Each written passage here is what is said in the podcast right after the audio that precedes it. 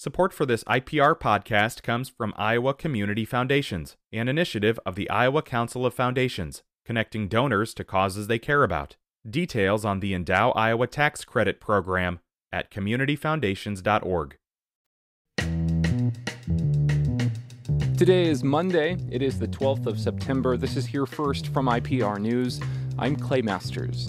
The Republican running for Attorney General of Iowa says she would defend abortion restrictions in court if elected. That's after the Democratic Attorney General has refused to represent the state in two abortion cases. Republican candidate Brenna Bird says she would have defended a 2018 law that would ban most abortions as early as six weeks into pregnancy. I'm 100% pro life, and it will be my job as Attorney General to defend the law that the legislature would pass. Bird accuses Attorney General Tom Miller of not doing his job when he refused to defend the fetal heartbeat law and left the case to private attorneys. Miller says it was the ethical thing to do because he didn't feel he could zealously represent the state. I think Roe was, was the right formula to deal with, with abortion in our country. Uh, and, you know, I, I, think that a lot of women uh, feel incredible threats in terms of their liberty and in terms of their freedom to, to take care of their own medical conditions. And, and I support them in that. Miller and Bird made their comments on Iowa Press, which aired this weekend on Iowa PBS. Republican Congresswoman Mariannette Miller Meeks says the November election won't turn on any single issue, but voters will be motivated by values like free enterprise and individual liberty. When you have over 60% of people who feel the country is on the wrong track, they don't have faith, and they don't have confidence, and they don't have hope. We need to turn this country around. Miller Meeks held a campaign fundraiser in Coralville on Saturday. Florida Senator Rick Scott was the keynote speaker. Scott is in charge of fundraising for Republican candidates for the U.S. Senate. But Scott says he was in Iowa to help a House candidate because increasing turnout for Miller Meeks in Iowa's 1st District will benefit Senator Chuck Grassley. Meanwhile, Christina Bohannon, the Democrat running against Miller Meeks, says by having Scott speak at the event, Miller Meeks has aligned herself with Scott's extreme views.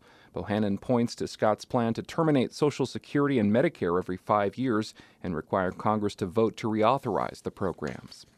Iowa's three public universities want more money from the state to cover record inflation and support first year classes and first generation students that have shown promise for growth amid overall student enrollment declines.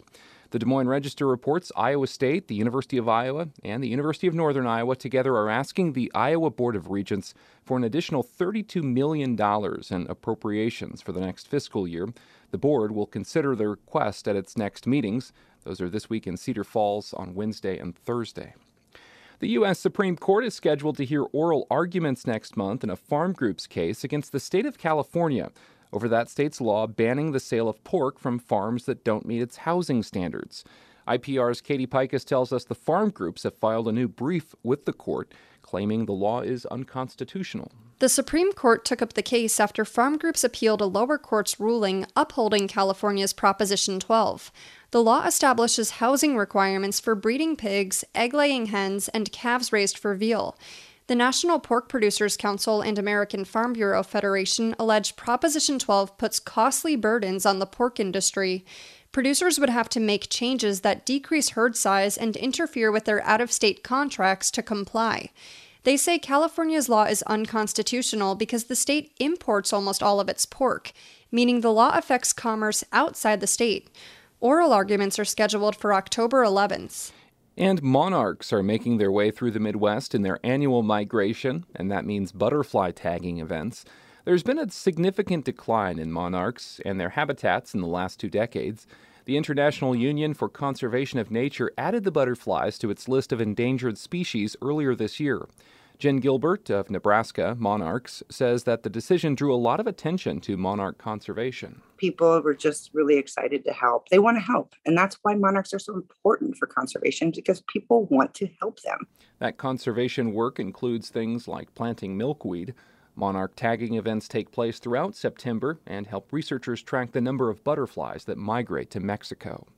This is Here First from IPR News. Support for IPR comes from the Healing Room at Upstream Functional Medicine, offering medical spa services that support the body's natural ability to detoxify from environmental challenges. Learn more about the Healing Room at upstreamfm.com. During the summer months, we've been hearing more about algae blooms in Midwestern lakes. Blue green algae can produce toxins that make people sick and even kill pets. The only way to know if a bloom is toxic is to test, but not all states are routinely doing that. As Harvest Public Media's Eva Tesfaye reports, some private and volunteer efforts are helping fill that gap by doing their own testing. What's our next point? North Shore? North Shore. Awesome.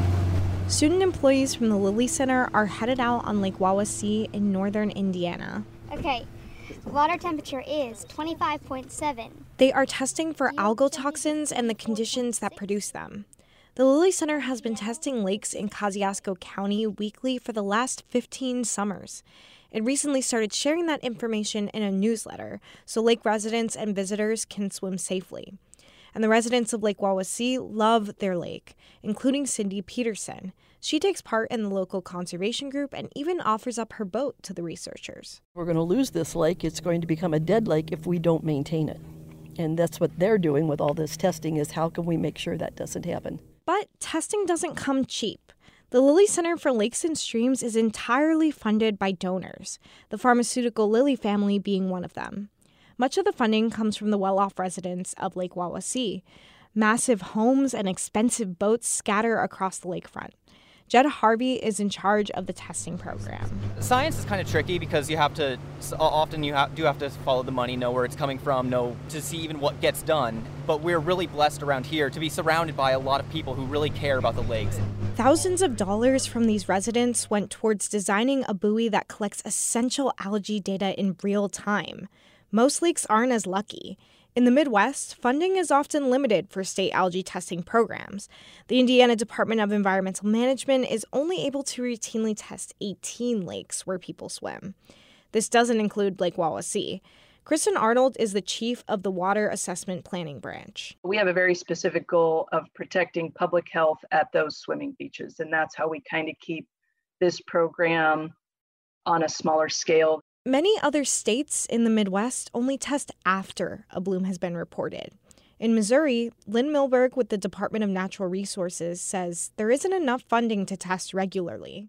Our uh, water quality monitoring group, they they do not have any dedicated staff to do this. So whenever something comes up, you know, they have to find somebody that's available, squeeze it in in between projects. The Lakes of Missouri volunteer program takes on some of the burden.